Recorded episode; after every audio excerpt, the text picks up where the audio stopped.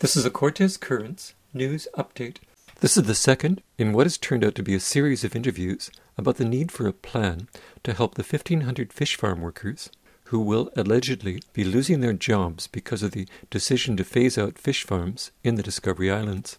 Stan Proboszcz, science advisor with the Watershed Watch Salmon Society, is questioning the numbers. Are 1,500 people actually losing their jobs? After my interview with Proboszcz, someone from the BC Salmon Farmers Association informed me that the 1500 figure is a combination of direct and indirect jobs.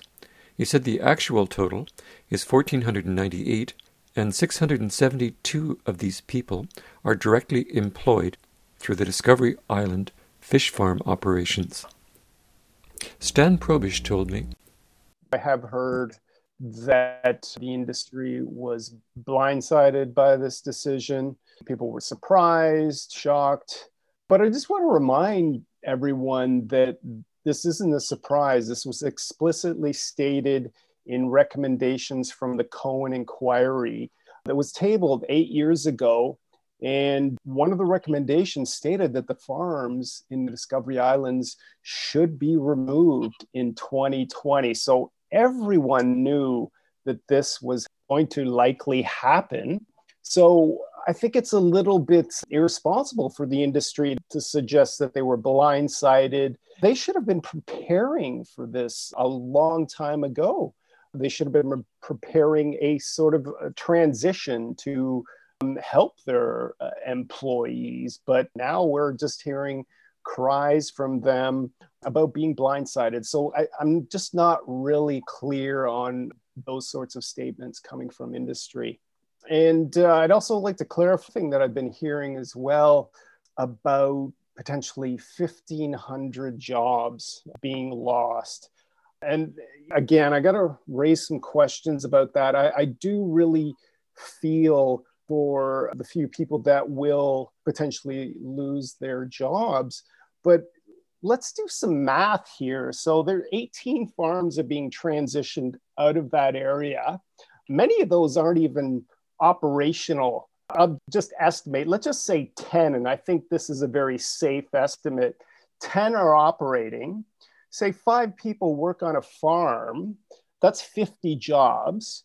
Let's add another 50 for processing and transportation and sales.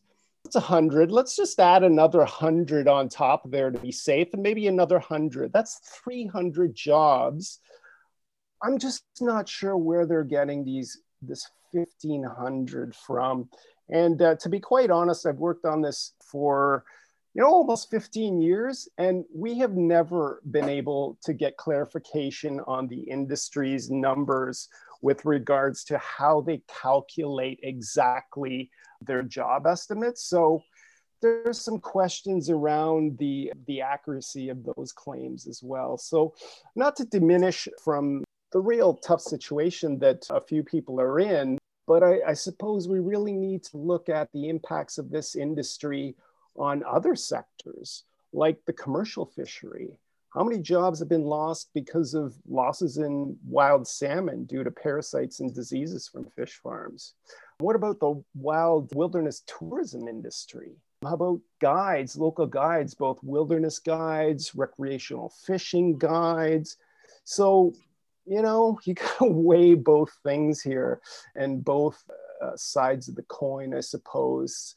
Can you prove that sea lice or anything else connected to a uh, fish farm have caused fishermen or eco tour guides to lose their jobs? That's a very good question. I, I can't prove without a doubt 100% certainty that there have been jobs lost because of fish farms it's it's tough to prove anything with 100% certainty so I would suggest that salmon farms are a contributing factor, and I don't think that's debatable to wild salmon declines. And I'm not going to say that they're 100% responsible for the lost uh, those lost jobs, but are they a contributing factor? Yeah, I certainly believe so. And there's been a fair bit of science that shows that they contribute to wild salmon population declines. We've sort of crossed that, anyways. It's decided now. I think. Maybe I should. I hope so. That. I mean, I hope so.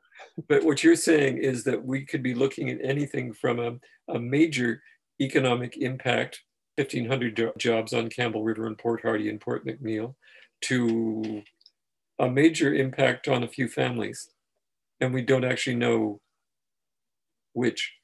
Yeah, I'm, I'm, I just don't buy the 1,500 jobs number. I mean, like unless you show me where those numbers are exactly coming from does that actually does that like for example do their calculations include the five minutes that the Tim Hortons guy sells a coffee to a fish farmer going to a fish farm. You know, like the, I'm assuming that those calculations include that sort of thing. And we just really need to get down to the bottom of this instead of throwing around these frankly unbelievable numbers that the industry has done for you know a decade. What do you think about putting money into retraining these uh, workers? Yeah i mean i mean that's that I, I, guess that's not really my my focus. I mean i kind of like focus on primarily the environmental impacts and interactions between farm fish and, and wild fish. Should there be some sort of retraining program? Um, you know i think that a lot of people have been talking about this idea of transitioning this industry out of open nets uh, into onto land so i think perhaps it could be encompassed in that. Perhaps there are some sort of offsets to uh, setting up a, a land based system that could be installed by the federal government.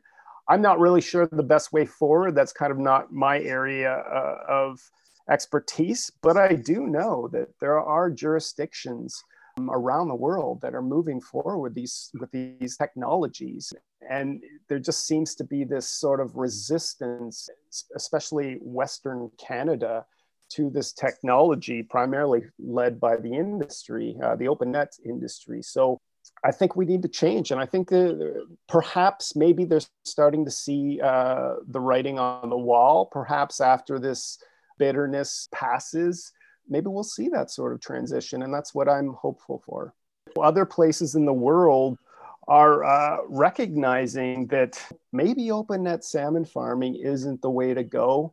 We're seeing large farms being uh, established in the USA, land based salmon farms. There's one in Florida being built. There's a number on the East Nevada uh, closed containment farms are being planned. We're going to miss the boat if we don't actually transition towards a more environmentally sustainable method of, of growing fish. You've been listening to an interview with Stan Proboszcz, a fisheries biologist with the Watershed Watch Salmon Society, who questions the numbers behind the current pushback from Discovery Island fish farmers and the mayors of four communities in that region Cortes Currents is in the middle of setting up an interview with someone from the BC Salmon Farmers Association. The mayor of Campbell River declined my invitation to be interviewed, and I've reached out to a couple of the other mayors for comment. So far, none of the First Nations I emailed have responded.